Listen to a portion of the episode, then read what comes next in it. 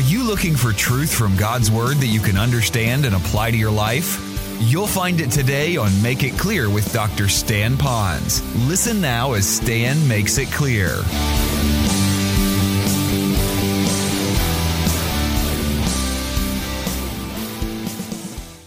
You and I, when we were before we trusted Christ, we were a slave of sin, self, Satan. When we trusted Christ, He declared us free because of what He has done to free us to be able to do that. Now, we might hear that, we might even believe that, but are we making the choices that we are now freed as a freed slave? So that brings us back to we as Christians now. Our job is to, quote, set people free through them hearing the message of faith alone and Christ alone, whereby Christ sets them free. And now we, as freed slaves, can now choose to have a new master. And our master now is going to be Christ. And we choose to surrender to him because of all he's done for us. So I want you to keep that in mind when we talk about positional truth and practical truth. The truth is there, now we have to act upon it. Now, here are three words I must know this truth. And that's why we're teaching this here today, and it's being recorded and hopefully broadcast to others so they could at least know this truth. Number two, we must believe it. Once you hear it, you might hear that, but you may not really believe that. And then finally, we must act on it. So let me bring it back to an earthly illustration here in Hawaii. Someone recently told me this, so it was, it was new news to me. I did not know it, therefore, I didn't believe it, and I didn't act upon it. here's what I've heard. In Hawaii, you know, when we as a pedestrian, we step up to the sidewalk and we're ready to cross the street, we're looking at a crosswalk signal in front of us. When we see that usually green figure man that's out there, we know that it's okay to walk. Now, it baffles me how many people see the sign and they walk and they never look at traffic and then they get banged, you know, and you wonder, why didn't you see that car? You should have looked too. But you see this in front of you. What I didn't know is that when you see it flip into red, and you see numbers counting down from whatever it is 15, 14, or how many seconds they're going to give you to get across. That doesn't say, okay, you can leave the sidewalk now, jump into the crosswalk, and get across there before it hits zero. It means once you see the numbers, you cannot leave the sidewalk here to get back into the crosswalk. That now only becomes a message for those who are already in the crosswalk and that's how much time they have to get over to the other side. So once you see that first number go up there, when it flips from green to red, you can't step off that. Now, I thought it was like, ooh, I'm still like 50 feet away, but if I run, I see those numbers. It doesn't matter as long as I get to the I did not know I was breaking the law when I step over and get into that little uh, crosswalk from the sidewalk. Now, why am I telling you that story? First of all, some of you might hear this for the first time, so now you know this. Know it doesn't mean that you believe it. The second step is to say, okay, I heard that from the pastor. He doesn't lie. He must have done his homework, so that must be true. I'm where you are because the person who told me that, I have to believe what they said was true too. But now what I have to do is when I'm walking on the sidewalk in downtown or along some of our streets out here, and I'm coming up and I see it green and I'm heading out, and all of a sudden it flips to red and gives me numbers. If I'm still on the sidewalk, I have to act upon it by not stepping into the crosswalk and keep going. So, again, what you're going to be hearing in the weeks ahead is you're going to hear some stuff you've never known before. You're going to know that. And I commend you on that. And some of you are going to have to process this, and then it's going to come to a point of believing it. But then there are people that are going to really believe this, but they kind of set it aside for later on, or it's too hard. I don't know. Uh, and they keep on doing what they're going to keep on doing. And it's those people that I, I passionately want to plead with you. When you know it and you believe it, let it now change you. Because God doesn't put these things in front of us to confine us or to keep us from joy. He brings these things into our lives so we can have the fullness of joy. Watch this. And we can exalt the Lord. Bring that joy right back up to Him. So this message isn't just a dusty old doctrinal message. The ultimate goal is so that you can bring glory to the Lord, joy to the Lord, from the joy that you have, from a life who's chosen to know this, to believe it, and to act upon it. Now, again, those might be my simple words for us, but there are three biblical words that are found in our context. So, again, let's look at those three words, some key words. The first one, obviously, would be know. If you will look at your Bible very quickly, At verse 3, you're going to see the phrase know that. Verse 6, you're going to see the phrase knowing this. Verse 9, you're going to see the phrase knowing that. So know that, knowing this, knowing that. So the word know, again, that's the mind part. I want to appeal to your mind. I want you to think with me on this. All right? The second is the word consider. The word consider. That's found in verse 11. Often that could be uh, defined as reckon, count, believe, but it's more than know. It's a choice to, with your heart, to fully engage it, fully believe this. So it's now a choice you make. Knowledge is something you don't have a choice other than maybe to put yourself underneath the kind of teaching you're getting. That might be a choice, but in reality, we're getting the information. But now the choices, that becomes more volitional, where we're now considering, we're counting this, we're making decisions based on this. The third word is the word present. You'll find that a couple other times in Scripture, and the word present is a very good word. In verse 13, it's found twice. In verse 16, it's found once. The word present is the word offer. It's the idea of offering to the Lord. I'm going to present to the Lord. I offer to Him. And I hope that we would do that. That when we present, we're doing an offering. Now, when you hear the word offer and you read the word offer in some translations, I, I would like to maybe make this even more clear. Have you ever been to maybe a fancy schmancy party? And they've got some wonderful people that are coming around and they have a tray of goodies on it. And they say, Would, would you like one? Would, would you like one?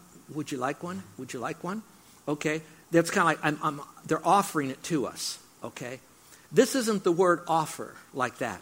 This is the word where that they're actually presenting it. Think in the terms think, think use the term offering. When we do an offering, we give it to the Lord. We don't take it back. And an Old Testament offering, when it was given to the Lord, it was consumed with fire. Okay? So it was burned up. And so the idea is when I present myself to Him, I am presenting a once and for all, I shouldn't take it back kind of an experience. So it's not like, okay, I'm offering, Lord, if you want to take it, you don't, that's okay, I'll go on my own life. It's not like that with the Lord, okay? So as we go through that, you'll understand those terms. So I hope that you'll be back and you'll continue in our series because I don't want to have to reteach all of this, but you have to see them all come together. And if you miss something, don't worry about it.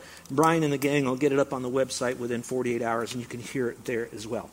So, with that as the background material, let's talk about the three great details of the Christian life. And when I say three great, I need to tell you three great that I'm ex- extrapolating from this passage of Scripture, but I think it might help us to understand it. So let me give you the two verses, and then we'll give you one, two, three of these three, three great truths, these three great details, facts that we need to know so we can begin doing the considering and the presenting part a little bit later on. Back to Romans chapter 6.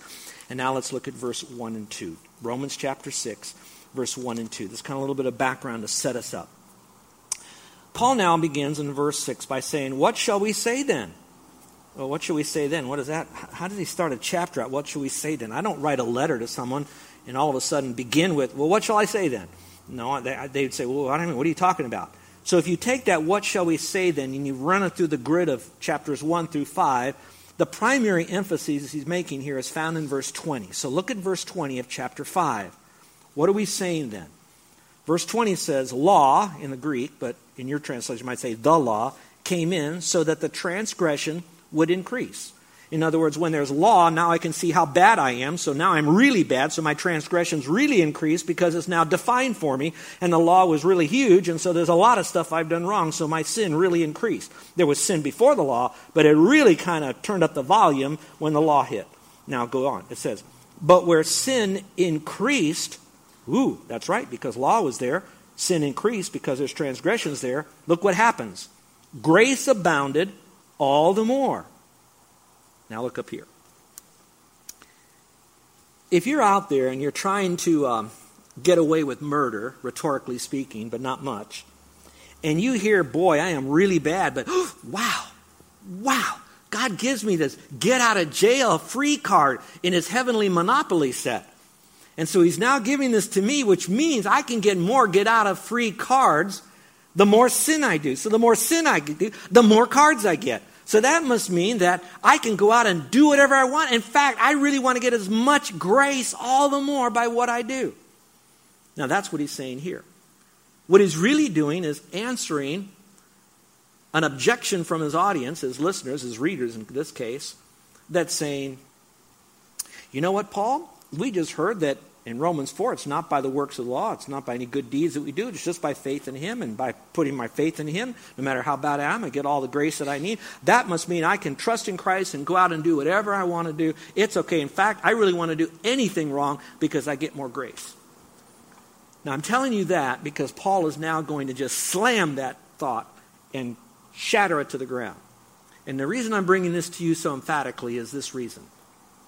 You hear a lot in our ministry here the emphasis on faith alone and Christ alone. I mean, you're sick of hearing that. I know you are. But I imagine if you were to ever be operated on and you had to count backwards, you'd be saying to the doctor, faith alone and Christ alone, and you go out because you just own it. But also, there's a danger because I preach what Scripture uses the phrase as free grace so often. People could accuse me and us, those that believe that, and they're, we're not a cult, it's been everywhere ever since the Reformation, that we believe in easy believism. All you do is believe, and there's nothing else, and go out and do it. And that's the furthest from the truth. In fact, for those of you that want a little bit more, that thought is called antinomianism. Anti means against, nomos means law. It's like we preach against the law. Hey, that law's no good. Hey, don't worry about the law. No big hey, woo, grace. In reality, we know the law is incredibly important. I've already taught you that. It lets us know not only that we're a sinner, watch this, it lets us know how bad we are as a sinner. At the same time, it points us to Christ. And subliminally in all of that is this is that there's nothing I can do with this law to ever get me righteous. So that's why it points me as a teacher to Christ. And now that I got all that going, in a sense, it brings me to a point of desperation where I'm now going to trust Christ as my Savior. And if I didn't have the law, that wouldn't do that. If I was against the law and I saw no value in the law, it wouldn't bring me there. So there is value in the law. However, Satan, the dirty bird, he's on this side of this saying, oh, see that law over there? You got to keep the law to be saved. Once you trust Christ as Savior, he then says, ah, don't worry about the law, the commandments, anything that God tells you to do. Just go out and live as you please. Why? Because you're under grace. And by the way, if you do mess up, that's okay. You get more grace. So keep messing up, you get more grace. See how, see how Satan is such, he warps us. And that's not what we're teaching here. So what does he say in response to, what shall we say then, when after I just taught you all of this? He says, are we to continue in sin so that grace may increase? And now, verse 2, and underline it. May it never be. Say it with me out loud. May it never be. Now, if you want a more contemporary version, it'd be saying this No way, Jose. No, no, no, no, no, no, no, no, no. Shut the door, you know. That's what he's really trying to say. In fact, those of you that are following in the Greek New Testament, this is probably the most emphatic way that you can say, may it never be no. And now he asks a question how shall we who died to sin still live in it? In, in what? Sin. Now, if you will, look up here for a second, especially for those of you that weren't with us for chapters 1 through 5. The, the, the, the challenge that expositors have is that we only have a captured audi- uh, uh, an, an, audience for about 45 to 50 minutes, and sometimes I, I stretch it. But there's no way we can teach all that background material and keep going. So, what he's doing now is he's referring to something that these Roman Christians already knew when he says, How shall we who died to sin live any longer therein? He's basically saying, Don't you folks know that when you trusted Christ, at that very moment, that you died to sin in its penalty fashion? You died to the power of sin in your life. That's what he's saying right here. So, if that's the case, why do you want to keep sinning? This is no use to you. There's no value in that any longer. And so he's saying it's kaput. Now we're in verse 3. And verse 3 through verse 5 gives us what I would like to call how to know our positional truths. What do I need to know about my positional truth? There's three in here. When I became a believer, I was placed in Christ. Now that's what your note says, but I want to make it a little bit more clear. You are placed into Christ, not just in Christ, but into Christ. Verse 3 says this Or do you not know that? Remember, you got to know something before you believe it. So he's already saying, Don't you know this? Don't you know this? Implying, I've already kind of explained this to you. Don't you know that all of us who have been baptized, and then underline the word into Christ Jesus, have been baptized into his death. Verse 4. Therefore, we have been buried with him through baptism into death, so that as Christ was raised from the dead, resurrection, through the glory of the Father, so we too might walk in newness of life. And then finally, verse 5.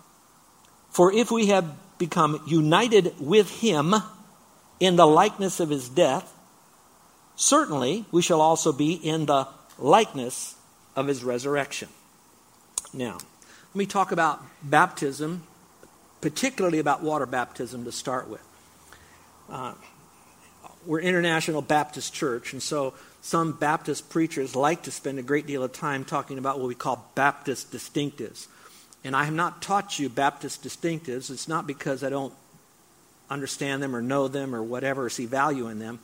I've chosen, with the little time that I have as, as your pastor, to um, just teach the Bible. And where it's Baptist distinctive, well, so be it. Where it's not, well, then they got it wrong. I'd rather have you know what the Bible has to say. Sometimes, because we're International Baptist Church, everything we see when the word baptize or baptism, we automatically throw water in it because Baptists are mostly known for a particular mode of dunking people called baptism. And so we mostly will try to take every scripture that has the word baptism in it and throw water at it. Excuse the pun. All right? We'll try to do that. So the question is, is Stan, what, what is this really saying? In a general symbolic sense, I do believe you can extrapolate baptism by water out of this context of Scripture, and I'll show you how. On the other hand, if you want the most accurate interpretation of this passage, our water baptism really had nothing to do with us being justified at all. So, baptism is not really the main topic of this teaching here. We can go back to it because there's some illustrations, it's symbolic, but it doesn't make it the real McCoy. Let me see if I can show you this illustration. I'm wearing a ring, and it's called a wedding ring, okay? When I walk in public, most people would look at that and I wonder if Stan's married. What do you think they're going to do to find out if I'm married? Well, most of the time they should look at my face. If I'm smiling, that must mean I'm married, right? But actually, they're going to look at my ring finger and they're going to see that ring on it because it's symbolic that I have been married. There have been two or three times that my ring cracked in half and I've lost it. There have been times that I, I broke my finger before we went to China. It was so swollen I couldn't wear a ring in China. So you could look at me and without seeing that ring, you wouldn't know that I was married or not. But remember, having the ring or not having the ring did not make me married or unmarried. You got that? All right. So I have the ring to indicate that.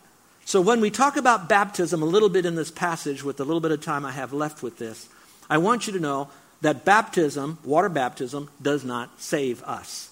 It is a good illustration of what's happening. So let me talk a little bit about baptism, and then I'll unpack what it means in this passage, because I believe the primary baptism, in order for this to occur in our life, is what we call spirit baptism not baptism by water, but baptism by the Spirit. I'll explain that in a moment. Let's go back to water baptism. In the passage, whenever you read anywhere in Scripture and you, in the New Testament, when you see the word baptism, it comes from a very unusual word. It's the word baptizo. Some of you are looking at it now. Baptizo. You say, well, baptism from baptizo. Why, why isn't it a different kind of a Greek word? Why is it baptizo that's so close to baptism? That is called transliteration. They don't really translate what the Greek word is, so they what they did is they turned that word, excuse me, into a transliterated word to make it mean what they wanted to make.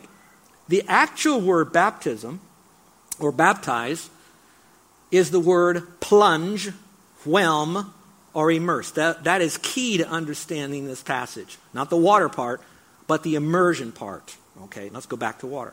How did this happen? Well, in the study that I've done, here's what I've come up with. That back in the early days, when the Bible was being translated in English, particularly the King James period, the predominant religion of the land was Roman Catholicism, where they mostly sprinkled. They didn't do by immersion. When the translators were going through this, they came up with the word, ooh, that means immersion. So they went to the King James entourage and said, if we say immersion, this is going to bring out so much flack from the community what are we going to do? And the good king, as he would like to be thought of, he decided, whelm, we're not going to really translate it what it means. What we're going to do is transliterate it. So we're going to turn a word into an English word, but not actually give what the real word means immersion, plunge, or well. So that's how the word baptizo, which means whelm, plunge, changed into the word baptism. Number two. When you um, see baptism, the question is, is what mode of baptism? You have the word sprinkle, you have the word pour, and you have the word plunge, immerse, like we said. The word baptize is used at another time in Scripture when they washed pots and pans. They baptized pots and pans. How many of you have pots and pans and plates being baptized in your sink as you're here? They're still in the water, all right? They haven't resurrected yet. Anyway, that's, that's another story. So, what you need to know that there is no um, illustration of sprinkling, there is no illustration of Scripture of pouring. The word itself means to immerse, and if you do run it through other scripture, you will find when Jesus himself was baptized, he had to go from a long distance to a place where there was much water. Quoting scripture, there was much water there. It said he went down into the water. Now, if you want to, you can wiggle that a little bit. He went down knee deep and they poured it. I, you know, I, that's really stretching it out there. But there was plenty of water that they did, so that, and the word itself means to immerse. So now, when we talk about water again, we're going to talk about that. But in this context, remember Spirit is the main thought. Let's go back now to water for just a moment. You'll hear in the weeks to come the phrase identification principle. The word identific or the term identification principle is a hermeneutics that will show you that when something is taught that it's identified with something else. And in this context, the identification principle is what Jesus went through, we went through that with him when we trusted Christ. Remember, this is to believers. And so now it's the identification principle. So when it says when Jesus died, we died with him, we identified with his death. When he was buried, I didn't, I didn't go in any tomb, but I identified with his death because I was, in a sense, with him, identification with him. When he rose again, of course, to the heavenly resurrection life, although in this context I think it's the earthly resurrection life, going back to that is I identify with Christ. Now, remember a moment ago I said to look at the word we were baptized into Christ? I believe now we're talking about Christ, and we're baptized, we are immersed in Him when we trust Christ as Savior. Many of you have been here long enough that have seen me do this illustration, and I'll do it again in case you haven't. We're going to let my Bible represent Jesus Christ, and we're going to let this piece of paper here represent me, you, me, okay? If I stood before the Lord with um, my righteousness, I'd be pretty dirty. And since it's me, I'm going to put some more dirt on it. Okay? If I died and I stood before him like this, I'd be separated from him for all eternity. I wouldn't even get before him, actually. Now, let's say I think I have to be good, so I clean myself off. I try to live a good life. I look a little better, but when I stand before him, it's not so much that God sees my sin. What he sees me he sees my righteousness, which Isaiah says is a filthy rag. Now, watch very carefully. When, my pl- when I place my faith in Christ, write this in your margin, Revelation, excuse me, Philippians 3 9. When I place my faith in Christ, I then am now in Christ because I have been placed into Christ, when I trusted Christ as my Savior, in a sense, I have been immersed in Christ. So it's when Jesus died, I died with him. When he rose again, I rose with him because I have been baptized into him. And watch this, watch this. And water had nothing really to do with it. Water is kind of like something I can see. It's something that I can visualize. It's more of a symbol, but don't make the symbol the fact. It's nothing more than just a symbol. The fact is, by my faith alone in Him, I am now in Him. Another reference is Ephesians that says that I've been accepted in the beloved one. For those of you that want to do more, look at the phrase in Christ or in Him and count how many times just in the writings of Paul that phrase is found, indicating that I place my faith in Christ. I am now in Christ. I've been baptized into Christ. And so when I look in water, water does nothing more than it shows me that I am immersed in the water with Christ, okay? And I come out of the water with Christ, but water isn't the key thought here. It's into Christ, watch this, the person and the work of Jesus Christ, of what he's done for me on the cross. You're listening to Make It Clear with the teaching of Dr. Stan Ponz, founder of Make It Clear Ministries. Make It Clear is dedicated to taking the Word of God with clarity into every person's world. It is the support of listeners like you who make the ministry of Make It Clear possible.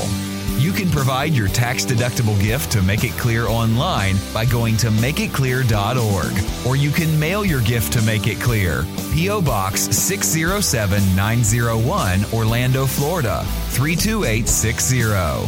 Thank you for helping us make it clear. If you would like to have Dr. Ponz speak at your church or event, please send us an email at tellmemore at makeitclear.org. Thank you, and remember to make it clear.